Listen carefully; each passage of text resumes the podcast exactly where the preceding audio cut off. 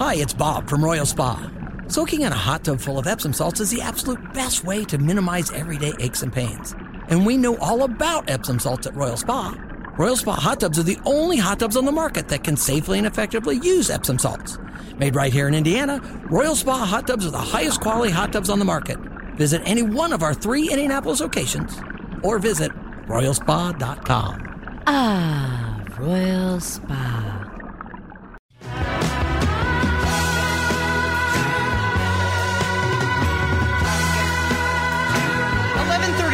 Listening to Kendall and Casey on ninety-three WIBC. So Randy Meisner, he was one of the founding members of the Eagles. He co-wrote that song, "Take It to the Limit." He has passed away. He passed away at the age of 77. He worked on a lot of their albums, including Eagles, Desperado, On the Border, One of These Nights, and Hotel California. He left the band in 1977 due to exhaustion. Yeah. But when they were inducted into the Rock and Roll Hall of Fame back in 1998, he was there. He joined the band for that. Well, if you had to spend every single day around Gl- Glenn Frey and Don Henley, you would leave of exhaustion too. too. Uh, because those two guys, while f- uh, phenomenally talented, I was thinking about this driving in today because I knew we were going to do this story. And I, this is going to be a coming in hot take, Casey. Okay. But I'm prepared for it, and I'm going to put it out there into the ether. Great. And people may lose their mind accordingly. I think you could make a compelling case that Frey and Henley as a duo were far more talented than Lennon and McCartney. Hmm. I think if you actually look at there is a, a really cool feature out, and I don't know where it's at now, but it is a, it is a virtual real time graph that will show you records sold by year, and the it's like a it's a bar graph, and it'll move based on. And you look at the dominance of the Eagles between the years 1974 and 1980. I mean, they and obviously the Beatles had been broken up, but they had certainly eclipsed what the Beatles were doing, were mm-hmm. selling. Mm-hmm. And if you look at the depth and success and certainly longevity of what Don Henley and Glenn Frey produced, I think you could make a compelling case they are the greatest duo of all time. Now, that being said, they were surrounded by phenomenally talented people. And if you read anything about the Eagles, you realize how hard that was for the average person or musician to have to deal with Don Henley and Glenn Frey, given their personalities and what complete psychotic perfectionists. And uh, like I don't even say that as a negative because clearly they created legendary songs that are still beloved. Sustainable. They're on tour again right now and you know Don Henley is kind of the only remaining one left. Obviously they replaced Joe Walsh, Timothy B. Schmit, phenomenally talented guys, mm-hmm. but they're still I mean they're they sold out two shows here. I mean it,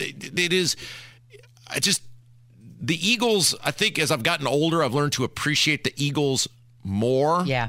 And Randy Meisner is kind of the, if you do any research on the Eagles, kind of the most underappreciated part of all that because he was he was underappreciated and phenomenal, not only as a songwriter but as a vocalist. He hits in the and take it to the limit. He hits the high note. That's him. That legendary part is him, and there's about six people in the world who could have hit those notes. Mm-hmm. And so he's one of these. You'd say, well, why would you lead a segment off talking about some forgotten obscure rocker? He was actually that important to that group, and that group has been that important the world over. And I think this is I think this is a really big deal that he passed away. yeah, they would not have been what they were without him.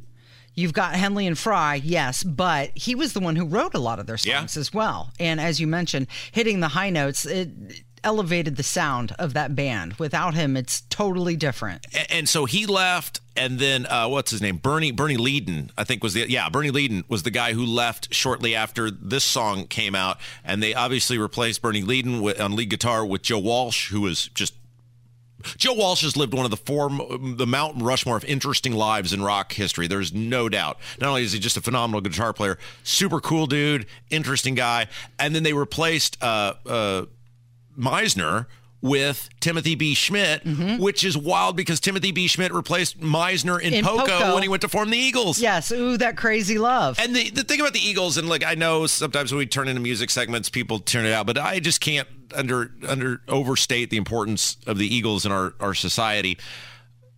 The story of Henley and Frey living above Jackson Browne. And if mm-hmm. there's there are some incredible documentaries on the Eagles because they were all in Laurel Canyon. Yeah. All those great people from like 19 Linda you know, Ronstadt was hanging around. yeah, like 67 into the mm-hmm. early 70s, that ish, that period out in California. And you think about things, they're like things you think about when you hear them in in reflection and you think in the time it may have not meant anything but it, from a historical perspective if you're a person who loves music you had jackson browne a young jackson browne an obscure jackson browne in a basement basically doodling on a piano and glenn frey and don henley learning to write music write songs that would become some of the most beloved music in the history of this country mm-hmm. off of the incredibly talented Jackson Browne doodling on a piano. It's like when you hear about the stories of the founding fathers and the things that they did and the places they met and the letters there. It's it's like that moment but for music. And Randy Meisner was a huge part of making all that happen and making those guys superstars.